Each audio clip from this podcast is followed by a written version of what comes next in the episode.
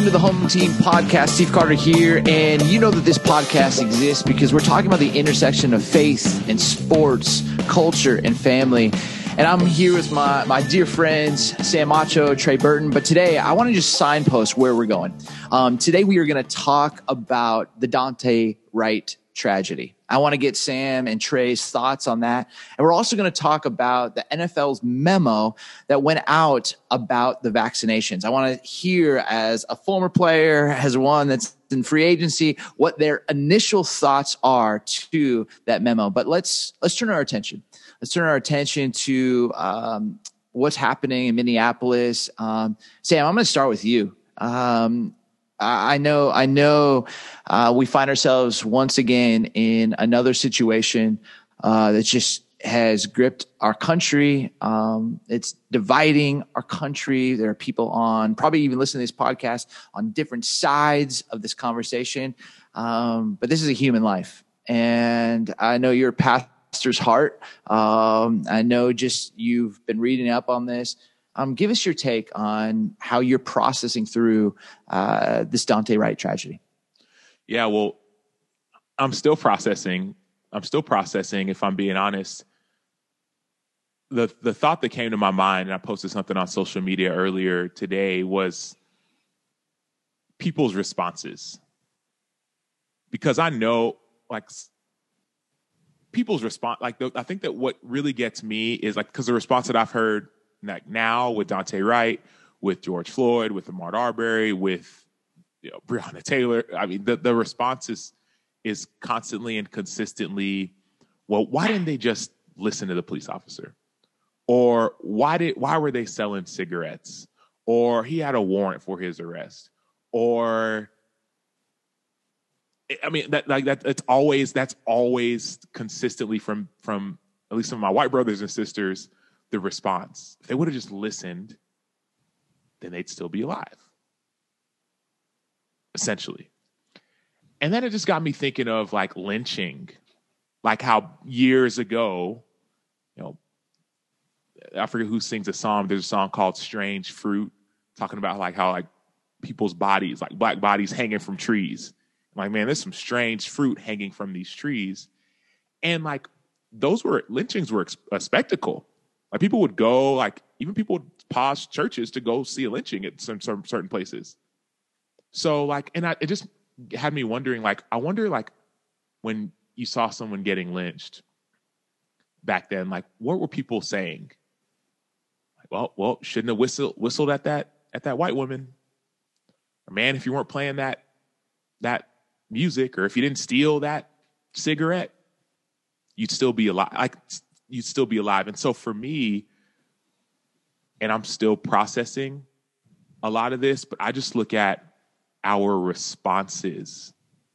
Like that is probably the most troubling thing for me because there are like bodies hanging, people dying, and I I don't see the empathy.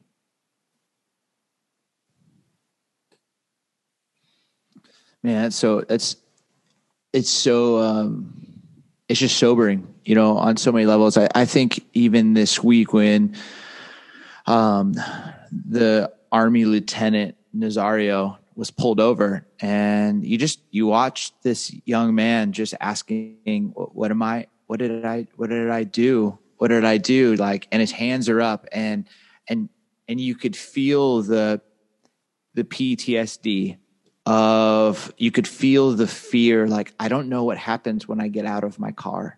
I don't know where this thing could go if i get out of this car. And almost i i, I had not seen um, just that level of humanity in the sense of here was a guy and just the screaming. And i've been pulled over. I've never i've never had that happen.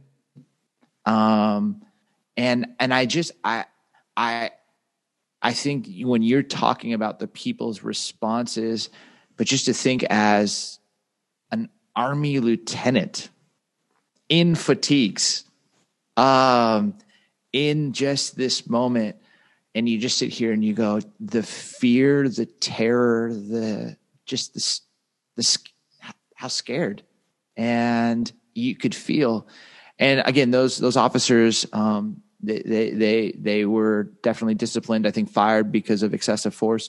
But you just you sit here and you go, is this another summer, and another summer, and another summer, and another summer, and instead of being able to re- mourn with those who mourn, like the scriptures teach us, I feel like there is what you're saying. A lot of people who are choosing not to mourn the sadness and the loss of life and the systems that have created this kind of opportunity for a lost life and they're making excuses and so it's it's it's just it's just hard and so for me i wish um, some of my white brothers and sisters could just sit there and just go this is not okay yeah. and i'm and and and actually begin to listen begin to sit and then begin to take helpful steps. Um, Trey, what about what about you? How, how does this hit you and in Florida, seeing this or um, hearing about it? Yeah, I mean, my my thought process goes straight to like what can be done more than it's already being done to end some of this craziness that's going on. And I don't understand how you don't see it as a murder. Like, there's no, in my opinion, there's no other reasoning you know really any of these any of these black men that have been killed by police officers how do you not see those as mean you also got to realize that not everybody's going to see things eye to eye. You know i think we kind of do understand that to a degree and i do with my whole heart do believe that more and more people are starting to be on our side of things in the sense of like this is wrong this should never happen. Um, but it's not enough people and it's not happening as fast as i think it should be happening. But um, I mean, I think ultimately we got to figure out a way for, to stop these these interactions. We got to figure out a way to stop having these horrible events happen to these these men, shoot, and women. Um, and I, I don't know what the answer is. You know, I wish I did, and I don't know. I don't know what you guys think the answer might be, but it's just it's a tragedy for sure. And e- even with the Nazario, Army Lieutenant Nazario, like even that, I could see how the response from a lot of people once again is, well, why doesn't he, why doesn't he just get out of the car? If anyone saw the video, he's he has his hands out of his window and he's asking calmly, "What did I do wrong?" Get out of the car. Get what? Can you please explain to me what I did wrong? Get out of the car. Please explain. And so it's like the response isn't no that's wrong what's going on it's like well dude why don't you just get out of the car just listen just you know just just you know follow commands and and I, like that has been conditioned. Like we have been conditioned. I think about people talk about training, you know, police training. You got to be trained, right? The, the, the, lady who, who who who killed Daunte Wright, or who shot Daunte Wright and killed Daunte Wright, um, she's been a police officer for 26 years. She's the president of the of the whatever the police that that organ the police union for that city or county.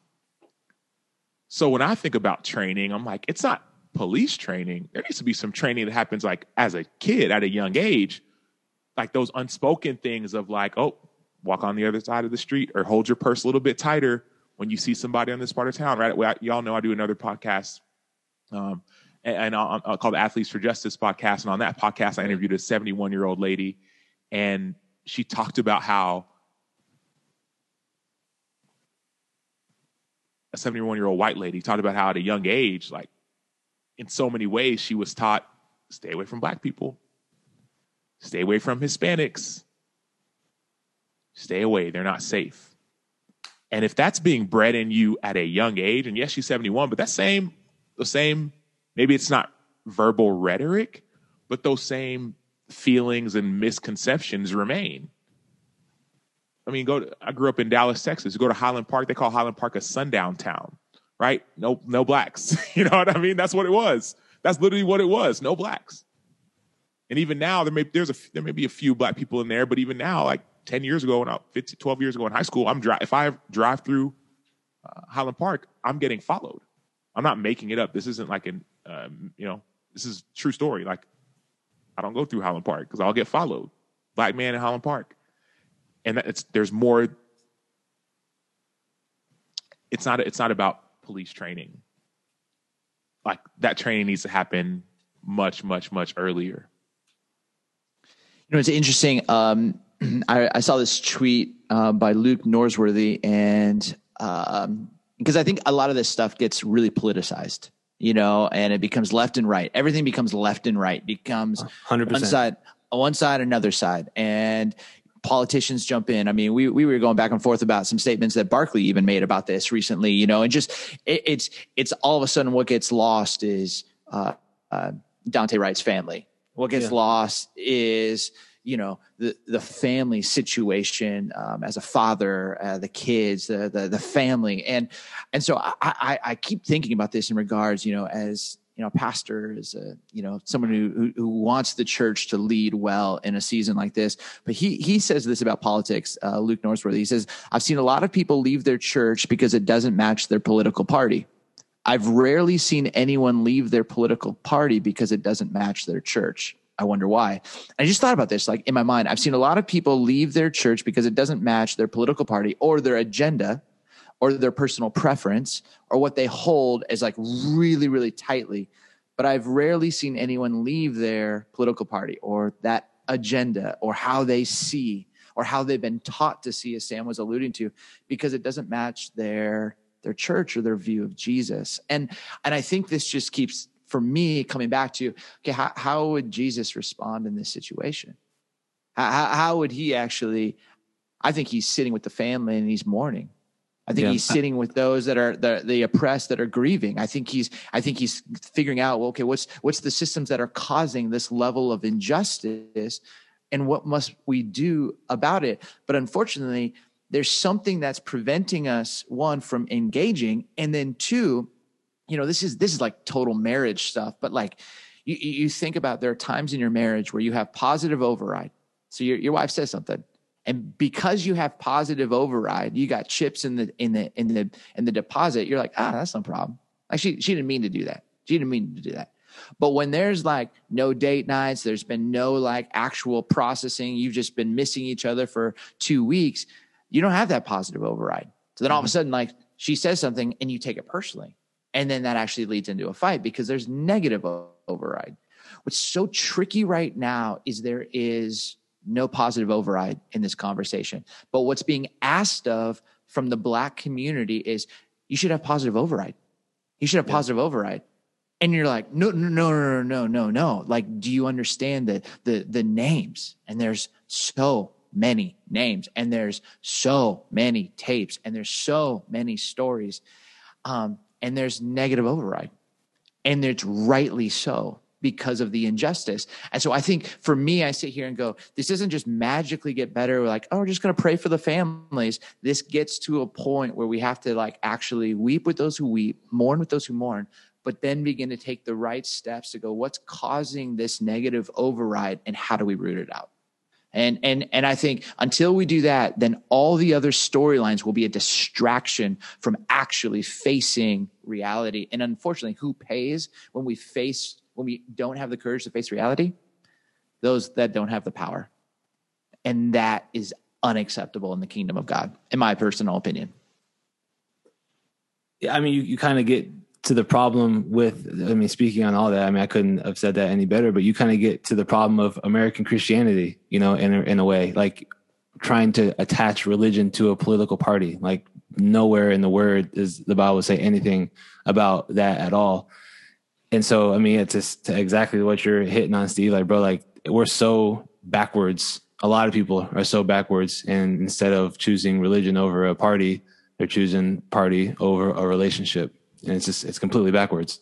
Yeah, and even like if you look at like that, we were talking before we pressed record about uh, just Steve's got a book coming out uh, soon called "The Thing Beneath the Thing," and I got a chance to, to check a little bit of that out, and and and I just finished also reading Francis Chan's book called Crazy Love, which I know it's been out for years.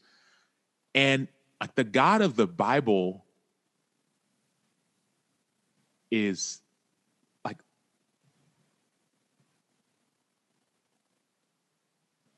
like we serve a just God, like a fair God.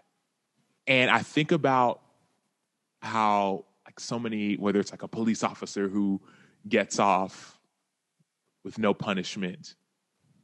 no justice, if you will, or you know, even the people who who who, who killed Ahmaud Arbery, right? I just think about like how this stuff isn't fair. We're, we're looking at the the George Floyd trial right now, and like I get discouraged for sure because I'm like, oh, this Kim lady officer, she ain't getting more than maybe maybe a year in jail if she gets jail time, right? She yelled taser, taser, you know, she ain't. No. But then I'm like, man, like God is a real God, and He is a just judge. So not even for her, I'm talking about for all of us. Like He's gonna, all of us are gonna have to to to give an account and be like, man, what were you doing when when those when those bodies were hanging from those trees? 100 years ago, or better yet, now, what are you doing when you're seeing all these uh, black people being killed or Asian people? I was sitting at a Panera Bread the other day, dude, at a Panera Bread, and there was an Asian man kind of across the way, and there was some some white men sitting there, and like even before the white guys walked in there, what you know what was going through my mind I was like, dude, what if somebody came and tried to jump this Asian dude? Because that's been happening yeah. all across the country. Like, what would I do? Would I go and protect him? And then, and then the thought came of like, man, what if some of these dudes try to jump me? What would I do? Like, that's a reality that that I hate when people say black and brown because it's more uh, black, Asian, Hispanic. Like that's a reality that a lot of non-white people are feeling right now. Not all, I said a lot, are feeling. It's a reality. And I feel like God's sitting here like, are y'all really just gonna sit here and say, well, you should have, you should have, should have just listened? Or are you gonna like like stand up and step up and speak up, or maybe just mourn? Maybe just you just mourn. Like that's that's the God of the Bible is not attached with a political party. He's a judge and his agenda reigns. We all sin, we all fall short. And I just feel like a lot of people, they don't even admit the sin. Like, let's just admit the sin and let's repent and let's turn from it. But we don't even want to admit it. We say, no, it was their fault because he was selling cigarettes. It was his fault because he had a, a warrant because he, he, he, he did he, marijuana, which now is legal and the, it was his fault because, or it's her fault because she dated a guy who had a like. Do you think the God of the Bible is sitting and, and, and blaming and pointing fingers, or is he saying, no, step up, stand up, or maybe just sit down and mourn? Can we do that? Well, when you think about you think about justice and you know obviously i love your podcast sam what you what you're doing athletes for justice and you know we've talked about this but um an amazing advocate tyler burns he he taught me this and so i'm not i'm not taking credit for that but he he uh he said you know justice is when we make your problem my problem and really that's that's at the heart of the gospel is yeah. when god made our sin problem his problem and and i think the what's what for me is so unjust is um, when your problem, I can't, I can't even, I can't even enter in. I can't even give the ministry of presence. I can't even engage it. Or I get, oh man, like I'm like, th- this is about all white people, or this is about all. No, no, no, no. This is about something that's broken and broken things and crooked streets. Like, uh, we, we need to, to redeem and restore and heal and we need to make them right. Like, um, I, and so I just I sit here and go, gosh, like, uh, we love the word justice. We just don't love the idea of having to make someone else's problem my problem and what that yeah. would cost. You know, some of those examples that you talk about, man. Like I'm in was in Oceanside, California this morning, and I was I was doing a walk, and and I saw this Asian woman. She was just walking with her groceries, and I saw a couple of other guys across the street, and she, I saw her look and you could just see like is it is this okay to walk to the other side and i thought to myself what would i do if someone ran after her? Well i hope i would run after her and, and protect her you know because you this is what you do. You make someone else's problem your problem. But for for many of us we're just kind of um just too distracted. We don't want to get involved. We don't want to we're nervous. And i i just i just keep thinking you know both of you guys are heavily involved with ijm and thank goodness that they're making someone else's problem their problem and going we are going to ask actually go rescue kids who have been you know trafficked. We're going to rescue kids who have been put into the the worst predicament and the worst systems of power and sex trafficking and slavery and they are doing incredible things. But before what they were before their ministry i'm sure there were some other ones but like i mean we we can't just turn a blind eye to that. And and i just go nobody's nobody's going well that's just too political that's no it's wrong. It breaks the heart of god. It breaks if you're human you go this shouldn't actually happen. And i think for us man sam i couldn't agree with you more. I just go we just have to have our hearts expanded to say your problem is my problem. Your problem is my problem. And until um, both uh, all of your kids can grow up in a place where they don't have to get nervous pulling a car over that's my problem that's my problem too. And and and how do I use what I have? And it's not much, but I'm going to use what I have to say that's okay. And will I lose followers? So be it. Will I lose some people who go, Steve, you're you're you're no no no. Why? Because I think this is what Jesus would have done. Because Jesus made my problem his problem. So so again, for me, it is profoundly gospel. And yeah, sorry, I just went on a little rant right there. Um, let's just get the organ going, and uh, we'll raise some hands and uh, see you next week, bro.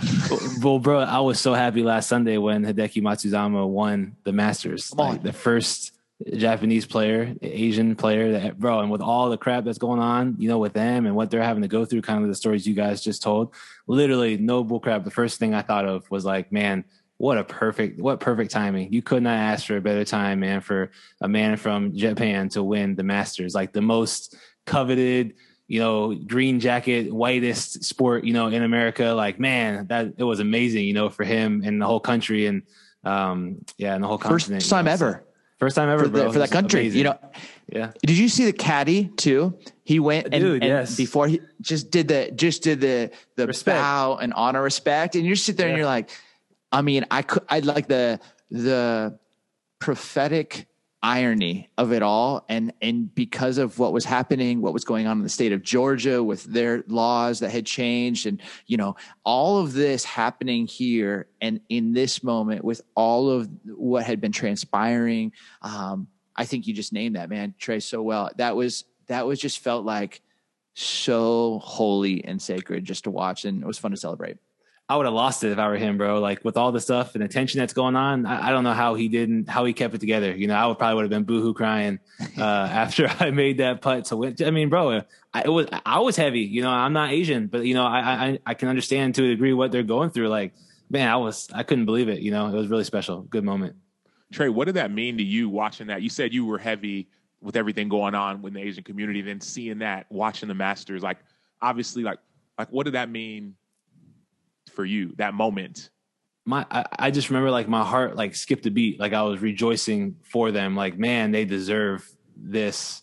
Um it, it was just it was just special for for me. And i can only imagine how special it was for them. Not only i mean regardless of forget about everything that's going on just being the first person from a country to win an event like that unbelievable. But then with the weight that's happening and all the horrible things that uh, american people are doing to um, asian people um, i don't know man. I just i guess the best thing i could say is I, my heart just skipped a beat. Like i was extremely i couldn't stop smiling. Um, and you would have thought it was my son or you know i won the event. Like i was just i was i was really happy for him bro. And it's something that um, like you said steve like prophetic like amazing for the asian community. Keeping on the sports side too, um, the NFL released a memo this uh, past week about the vaccinations, and um, I'm just curious. Like I, you know, when, whenever I see something, I'm always like, okay, what what's Trey think about this as a player? What's Sam think about this? You know, NFLPA. You know, just like what, what you know, how does how does a memo like this go out? And then you've got you know different people, different organizations speaking up and saying certain things and fans saying certain things and hot takes, all that stuff. But I just, yeah, what did, what did, first off, I think the question is, what, what, what did you guys feel when you heard about that? And then two, um, do you know this stuff is coming out? Like, do you guys get like emails 30 minutes before they go public? Or are you like flipping on ESPN and you're like, oh, okay. Like, it, do you guys have like your own like Trey Burton you know, 80 at NFL.com? Like, uh, do you, do you, like, I, am just, I, I, think as fans, we don't know this stuff. Like, do you find out when Stephen A finds out or Adam Schefter, you're like, oh, I got traded. Thanks, Adam. You know, how, how does this, how does this stuff work? Well, Sam's in a different league than I'm in, so I'll, I'll give the floor to Sam. Sam, what exactly did the memo say? And you, the PA had a uh, had something to say as well. So what, what, was that? So specifically with the NFL memo, so I didn't know about that one. So I serve on the I, I serve on the NFL Players Association. I'm on the executive committee, one of the vice presidents. So a lot of stuff I'll hear about before it gets released. Not on like the Schefter level. Like I'm not like releasing, hey Shefty, you know, here's a new news. But like so like the NFL specific the vaccination one, I I I I didn't know about that. I found out about that probably after everyone else found out about that. But even with some of the stuff that's going on now with some players saying, hey, we want to uh, with with our off-season programs, we want that to be virtual because some states COVID is isn't, you know, the best and we're still trying so some of that I know beforehand. And so uh, so so anyway, some of that stuff I know, but other stuff I have no idea. Regarding the memo, though, what do you guys think? Well, wait, did the memo say that the so because the so thing the I'm memo, reading, here's what the memo said. So the memo said, and this is just because I read it, not because I had it beforehand. Um, so the memo really, said, Sam, right? you heard vice president. I heard vice president. I don't know what y'all heard. So the memo says essentially that any NFL staff, personnel, not players, but anyone who works for any NFL team who wants to be in what they call tier one or tier two. Or if you remember last year during COVID, they divided you know personnel into different tiers. Tier one was people who were interacting with the players nonstop, right? Trey, those would be like the trainers or yeah. the team doctors or whatever. Tier two is people who are like having like ancillary kind of interaction, so not with players all the time, but still access. Tier three is like, don't even come to the facility. You stay at home, work from home. So the memo says anyone who wants to be in tier one or tier two to be able to have access, you must be vaccinated. Unless there's a religious reason or unless there's a, I forget what the other, there's either religious or one other reason, you must be vaccinated. If not, you won't be allowed to be in that tier one or tier two. And I'm not sure if it goes as far to say, it doesn't say this verbatim, but I'm wondering, okay, what does that look like for someone's job? My opinion, I feel like two things. One, I think that's a strong stance, right? And even from from as far as any league, it's the strongest stance so far uh, in regards to, hey, if you want to come work, you got to be vaccinated. Like that, in my opinion, is a really strong stance. And and, and you know, uh, from a person who hasn't got the vaccine yet, who you know, I've got a, lot of family members who have gotten it. Right, I've read some stuff about the Johnson and Johnson being on pause. Right, somebody who's still kind of like, hey, I want to you know, and this people say this and it doesn't always get the best responses, but I'm like, hey, I want to like get a little bit more information, you know, first. You know, that like from from somebody on that side, um, I'm like, okay, like that seems a little bit strong. But then I go to the the thing behind the thing, like the reasoning. And and Sam Ponder used to say this all the time. She always would say, follow the money. Follow the money. And I'm not I'm not saying this is the reason why the NFL is mandating vaccinations for staff but I do know that the NFL does want stadiums to be full again. The NFL does want things to get back to normal. And the more, you know, the more you can get quote unquote back to normal, even if it's through vaccinations or whatever way, let's get back to normal. And so I do know that's the stance.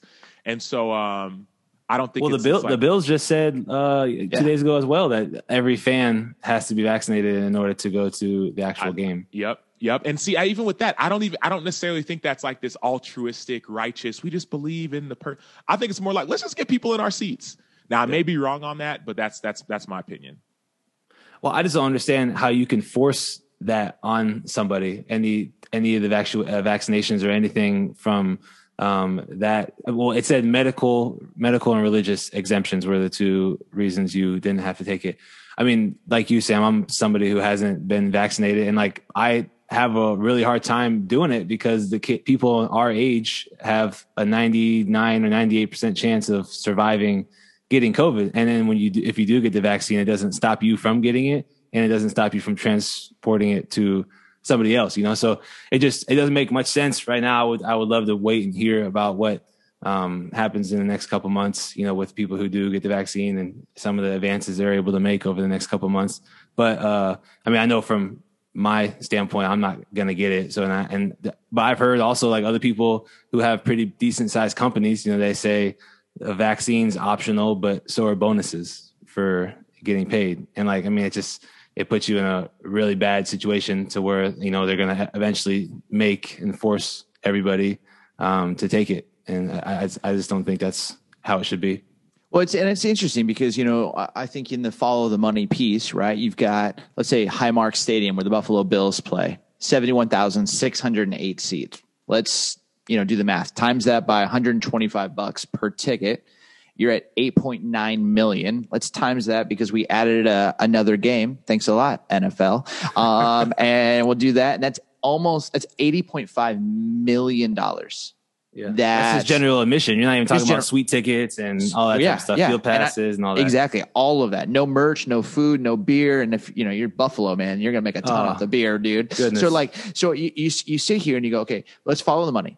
And, and again, I've, I've gotten my first shot. I am scheduled for my second one. Um, and, um, and, and, and I, I think like people, people have that right it's a weird place right now where it is like perception. There's so much money on the line. There's so much. Again, we a, a lot of people don't know. Um, I, I, you know I think these you were seeing in in Michigan the numbers are going back up. I mean it's it's we're, we're in a really unique time, and I, I I think I'm always curious like what's the real why you know like um, i was i was talking with a, a buddy of mine you know, he's like, we do what we want to do. The, you, the question we got to ask ourselves is, why do we do it?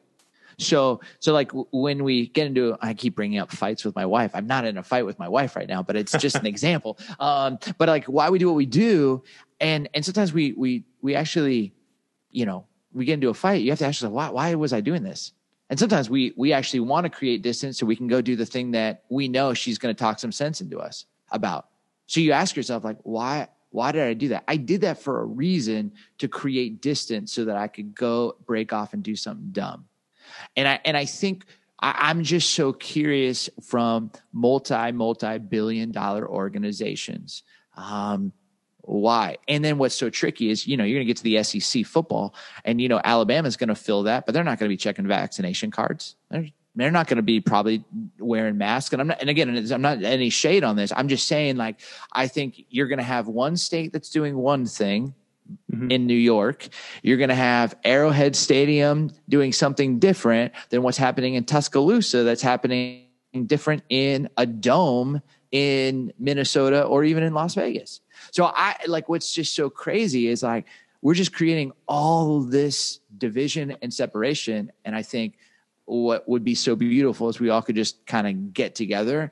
Um, and it is interesting. I think the NFL is taking the strongest stance right now, which they typically don't. It's usually the NBA who's who's done that. Um, so this it'll just be interesting to see how it plays out. And you know, I bet from an athlete, just if you guys were being honest, wouldn't don't you love the idea of like at home workouts, like with iPads and not having to go to like Bur- Bourbonnais, Illinois, in the humidity and sleep in college dorms.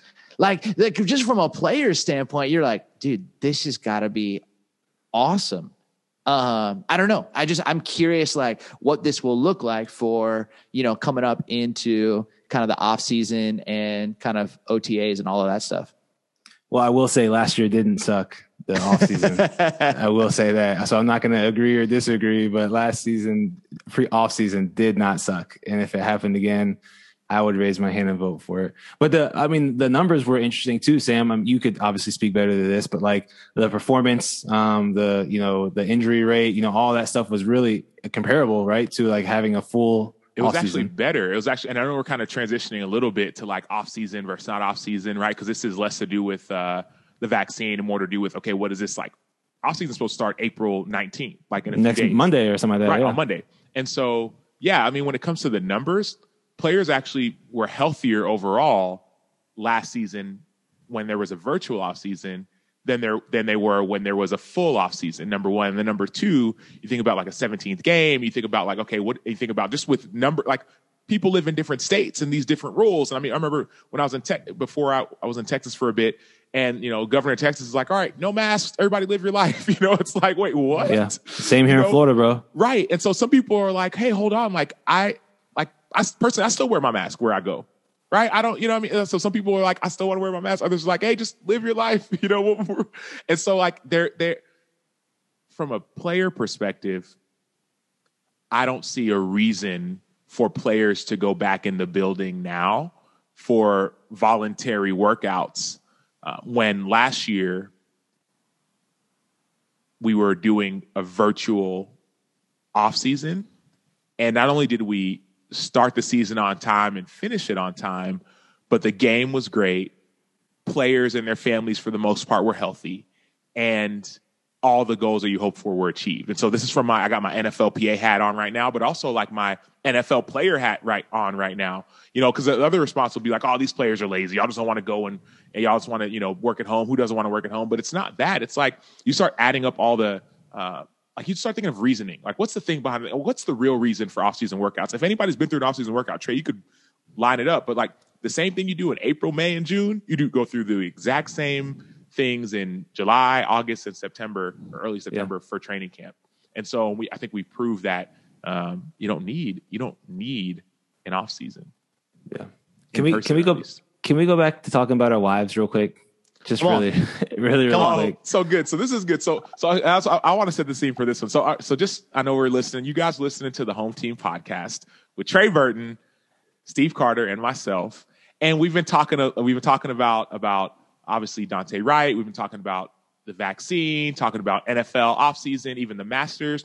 But one thing we also wanted to talk about, Steve's brought it up a couple times. Trey uh, and I want to talk about this as well I guess the question of like, so we're all married and kids, and like relationships can be hard. Marriages can be hard. Kids can be hard. We're going to lighten it up for a second and ask the question what are some things that maybe your spouse does, right? Or maybe even your kids, if we could just open it up, do that just really, really bug you? And I'm diving head there. in. I'm diving I, head in. I don't want to stop there. I don't. Let me say there. it. Let me talk about it. Hold on. Hold me back. Hold me back. What are the things that bug? And then, and then, if I can, what are some ways, not only that we can make them better, but, but how about this? What are some things that but that that that bug your wife that you do? Well, so uh, the, the, the two sided question. I'm glad my wife's not on this podcast real quick. But bro, uh, it's so fresh for me because it happened a couple hours ago this morning she does this to me all the time. My wife doesn't sleep much at all, and I and I'll preface it with this, and I'm sure you guys will say the same thing. Love my wife to death. Like I, I couldn't ask for a better partner to be with, and um, she's phenomenal, unbelievable mom, un- unbelievable wife. But bro, man, every morning at 5:30, she has an alarm go off, and what does she do? She presses snooze and I'm like, dude, like I, I have no problem with you waking up at 5:30. And she, like I said, she doesn't rarely sleeps, you know, maybe a couple hours a night for whatever reason. And I would have no problem, like if you got out of bed at 5:30 and you, you know, started showering or eating or coffee or reading, but like, bro, if you're gonna press the snooze button and have the alarm go off, just she she says like what if I want to wake up? like, what if I don't want to wake up? You know what I mean? Like every morning at 5:30, it doesn't make any sense. And then she has like a 6:15, 6:20, 6:30, you know, alarm as well that it's just going to go off nonstop. But man, she kills me with this 5:30 a.m. And so like what ha- what happens is she goes to sleep a lot of times before I do. Um, and I go take her phone, press the slide button over on the 5:30 alarm slide button over on the 615 alarm so that she has to wake up at 630. But what I did this morning was 530 alarm went off, get up, took threw the covers off the bed. Like, nah, you ain't, you ain't, you ain't laying down. You ain't closing your eyes this time. Uh, but like I said, I love her to death. Uh, but I, I, couldn't, I had to get off my chest. I told her I was going to put her on blast today on the podcast. So thanks for letting me get that off my chest. I think, I think she's trying to get you out of bed at 530. No, I way. think that's bingo, that's a, that is the ding, ding, ding, that is, she's like she's like, dude, I, am not sleeping. Dude because, is lazy. This dude is yeah, not, dude, he stays up late, snoring. I can't sleep. Get out of bed. So I fishing. No, yeah, no, it's bad. It's, it's bad. bad. I lose so my is, mind. So so Trey, so you put her on blast. Let's let's put you up. Let's if she were to put you on blast. If Yesenia were on the podcast, what would she say? Man, Trey, Mm. Stop. It's just. I but mean, come on. See, I fix my I fix my problems. No, like the, no, we want to hear the list. The, we want to hear the laundry list. The receipt of problems that I had from day one of marriage. I am working towards making what? sure that those are good. But like one, okay, one small thing. Oh, every that night, was a small thing. That was a every small well, thing. that, that that's a small thing for her too. A alarm, not a big deal. Every night for like my, 15 years of my life, I would eat peanut butter toast. Right, I'd have a little napkin, a little paper towel. I'd tear a little sliver off of it just enough so that the toast could sit on the napkin with a glass of milk. That's how I used to gain weight when I was younger.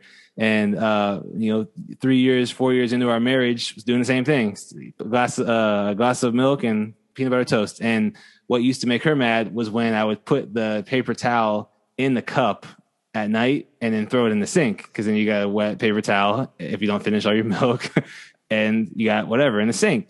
So she would get mad at me. And guess what? I stopped eating peanut butter toast. I don't need it anymore. I don't want to hear it anymore. But for me, for the eight years we've been married, the 5:30 alarm is still going off. But, but That's can all I I'm ask trying a to say. question? Can I ask a question? Why not just put the paper towel in the trash? I could, still- and I and I stopped peanut doing butter- it. you can still eat peanut butter I'm good. I'm good with it. I'm done. Done with it. But okay, well, what about her? well, what about her? Why does always, why do I always have to change it? I mean, what what about her? Why can't she just turn the 5:30 alarm? She's not waking up. She's still sleeping. She's in bed, not even getting out of bed. Like if she had to pee or yo whatever. Like no, not getting out of bed. So I had to put her on blast. I love her to death though. Oh, that's fantastic. I just love the I, I was thinking the same thing. You're gonna give up peanut butter toast just because Oh, you yeah. can't. It's just like, yeah, I'm gonna walk away. I'm I'm gonna walk good. away. I'm good. It's all or nothing, bro. All or nothing with me, dude. All right, you know, cool. I'm done. You're good. You don't like it? All right, sweet. what about you, Acho? What would you say? I would say I'll, I'll start with like things that I do that probably my my spouse probably in the, the fondest of. Um, I used to be, and I'm working on it. I used to be really great at time management. Like it was like, dude, everything like was like boom, boom, boom, boom, boom, done, done, done, done, done, check, check, check. And for whatever reason, maybe it's a whole like off season thing or kind of transition out of football. It's like there's some projects and stuff I need to do, and I'm like, yeah, yeah, yeah, I'll, I'll get to. I don't really, I just don't do it. You know what I mean? And it's like for me, I'm like, I'll get to it, but she's like, bro, come on, right? Like I'll, I'll you know, I'll, I'll take the kids and get them out of the way or whatever. Just do what the thing, you know. And I'm like, oh, I got to get in the mood. I got, you know, I mean, whether it's like writing or like posting stuff or whatever. And so like I know for me, it's like, hey, like I'm trying to serve you in the way of like to help you accomplish your goals. Like let's get it done. You know, and the thing that used to frustrate me was like, um, is like, hey, you're gonna do it? Are you gonna do it? Are you gonna do it? And I'm like, bruh, I'm trying to do, you know what I mean? But at the same time, she's trying to hold me accountable. Um, which at the, in all reality, I respect because if she doesn't, who and if I'm not, who else is going to, right? Because I think for her, it's like, let's like build these these dreams that you have, like let's accomplish them. And so if I don't need to say anything, I won't. Or if I do, then I will. But at the end of the day, the goal is the goal. So if you need me to not say anything about it, I'm good. I won't say anything about it. But go get the goal done. Or if you need me to remind you, then I will. So get the goal done. And so I think those would be the things for me. Dude, that's fantastic. I, I mean, we're we're we're athletes. I mean, you guys two more so than me, but um, I think my wife would say, Say, Steve, say that again. Say that one more time. Uh, Sam, Sam more so than me. Oh, I thought you said you guys. my bad. I didn't hear you Oh say yeah, Sam. no, no, My no, bad. no, Sam, just Sam, just Sam. Uh, uh, no, I, so so it's amazing. You know, when we lived in Illinois, uh, you know, tell my wife like, "Oh, I gotta go mow the lawn," so I'd mow the lawn, and then I'd come inside, and because it's halftime, you know, and just I'd I'd get a little food, and she, she's like, "Hey, you didn't do the backyard," and I said, "I know, I'm gonna mow the lawn. Like it's I like I mowed the lawn," and she's like, "It's a half job." Like, why do you only do half jobs? And I'm like, it's half time. Like, I need a break and I need like some Gatorade. I need, yeah, totally. I just like, we got 20 minutes. I got to check the sports. And then I sit and I watch, you know, 40 minutes to an hour. And then sometimes I forget about, you know, playing in the second half. Um, and, and then sometimes I will go out and mow the lawn, but she's like, you are the master at starting nine different projects and always having a halftime and just stopping and eating and forgetting. Just finish the job. Just He re- finish the job. He really is a Michigan man. Hey, no. dude, dude, I, I, I, you, wonder- you had the chance to set Georgia up right there. You know what I mean? But But, you- yeah, you, play went after first half. Michigan. hey, it Yeah. must be hard. It must be hard to mow five acres. Gosh, I mean, how long does that? How long does that take? hey, that just got me thinking. I wonder what it would be like because I love the example of halftime, Steve. I wonder what it would be like if a team like just didn't show up after the second half, after the first half. Like if a team was just like literally like went home. You know what I mean? Like you're like, yeah, halftime, and then sometimes forget. Sometimes like, like I'm trying to eat some more peanut butter jelly and oranges, and just like I'm gonna go home. You know, I think uh, our wives see stuff in us that we don't always see in ourselves. Yeah, um, it, that's the beauty of marriage. It's like a mirror to your beauty and brokenness, and like, like here's the best parts of you, and here's the parts that just bring out the the funniest, m- um, um, most amazing, most broken responses and reactions. You know what gets me though? I, well, at least what I'm the like the best part about marriage for me is that my wife does see the worst in me like the dirty parts about me, the things I don't like about myself, and she still loves me. Like that for me is, I mean, you can't take that away because it's easy to put on the uh, social media and or maybe go in front of people or on a field or in front of a church and they see only the good, but she sees like the emptiness and even the brokenness, like in those deep kind of like pain points, and she like helps me helps me like through them, praise me through them. I'm like, oh, you didn't leave. Like that for me, I think is, I mean, just the beauty of, and it's, people talk about like, that's how God views us, right? We're like the bride of Christ. He's like, bro, like, there's nothing you can do. I'm here. And I see the, bro. And not only do I not leave, I die for that broken piece. Like that, mm-hmm. for me, I'm like, oh, wow. Like, it just is such a beautiful picture which is why it's so frustrating sometimes when we do do those things. Steve, you made the example of like where we want to get away and separate so we can just go do what we want to do, the thing that we know we're not supposed to do. I think we've all been there, men, women, whoever's listening. Uh, it's like, man, why not just embrace? Why not just be real? I think that's kind of the fight that I'm on, like trying to be real with not only her, but with everybody in my life instead of you just seeing the the beautiful and the happy and the joyous and the everyone gets along. It's like, no, dude, like that hurt me. Or what you said hurt me. Not even in I'm not I'm not talking about spouse relationship anymore. I'm talking about just like in people, you know? Like that's I think where I'm fighting towards. That's what that's what I'm fighting towards. Yeah, no, that, that's real. I mean, I've I've told multiple of my buddies who have just been getting in and starting to get married, you know, and wedding season and all that type of stuff. Like, I never really and obviously you'll never get a grip on like forgiveness you know the forgiveness that god has towards each and every one of us but i never really even understood the the concept of forgiveness. You know you obviously say oh i forgive you or whatever what you know all that stuff as you're a kid but and even growing up but man until i met my wife and like her forgiving me for all the baggage that i brought in to marriage um because we didn't we didn't have time to uh, grow individually before we got married. We kind of got married um, pretty quick, and we were on the track to getting married, but we definitely got married before we uh, really planned on getting married. Um, and so, like, just her forgiving me for all the things, like, truly, like Sam saying, like, tr- like praying, not just saying, "Oh, I forgive you," but like living it out with you. Like, my burden is not her burden as well, and then also like praying me through it. Like, it's just, it's really special, and it's it's been really cool, cool journey to see. And like, same thing with like grace and mercy for me. Like I didn't have that concept, had no clue about it until like I had kids and like kind of the same situation. Like they, you know, might do something multiple times when you tell them not to, or, you know, whatever the scenario may be. But like, um, I love my kids, you know, there's not nothing that they could possibly do for me to not love them any more than I already do. There's nothing they can do that I love them more. And there's nothing that they can do that I'll love them less. Um, and so those are for me, those are like really interesting and like real concepts that help me understand, you know, just a little bit of a glimpse of what um, the relationship with Christ is like. I love that. You know, last week's episode, you know, a number of you listening, you responded to Sam's question, you know, when he asked, uh, what does home look like for you? What is that for you? And you messaged us, you, you kind of shared some thoughts, your own. And, and I think I'd just be curious, you know, what, what have you learned from a significant um, other, uh, someone you're dating, uh, your spouse, um, about a characteristic of God? You know, you just heard Sam talk about forgiveness and Trey talk about grace and mercy, but like, I, would love to know what that is. And so please let us know. We'll, we'll have some stuff up on social media. Um, we got Valerie Morton kind of running our, our point on social. She's doing a fantastic job, but we love, love, love to interact with you on that. And whether on Twitter, whether on Instagram, follow us. Um, we really want to have conversations. And, and again, let us know, like hit us up on Twitter. If like there's something that you see that's happening in, in culture and in sports and you're like, man, I, I want to hear the guys talk about this. Uh, let us know. we we, we take this stuff seriously. We want to be something that's accessible to you. And yeah, so we're we're fired up. Um, Sam, what what do you got? Here's proof that I don't know things before anyone else. So I literally just got this memo. The NFL sent out a memo about their new offseason program, which they did not run by the NFLPA. And so I'm reading this on Twitter, and then also we have this like Slack channel where we talk about what we're what we got going on.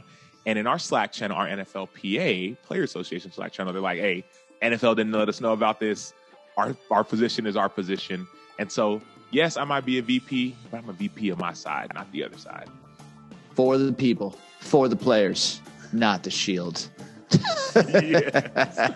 that's that's how you close this episode of the Home Team Podcast, friends. We'll be back next week. Thanks for everything. Thanks for following us, and uh, again, let us know how we can how we can just uh, chop it up about the things you want to hear from us. So, hope you guys have a great week. Thanks, Trey. Thanks, Sam. Um, and I'll be I'll be hoping that you uh, don't have to wake up at five thirty a.m. tomorrow. morning. Appreciate that. Much love. Go Gators.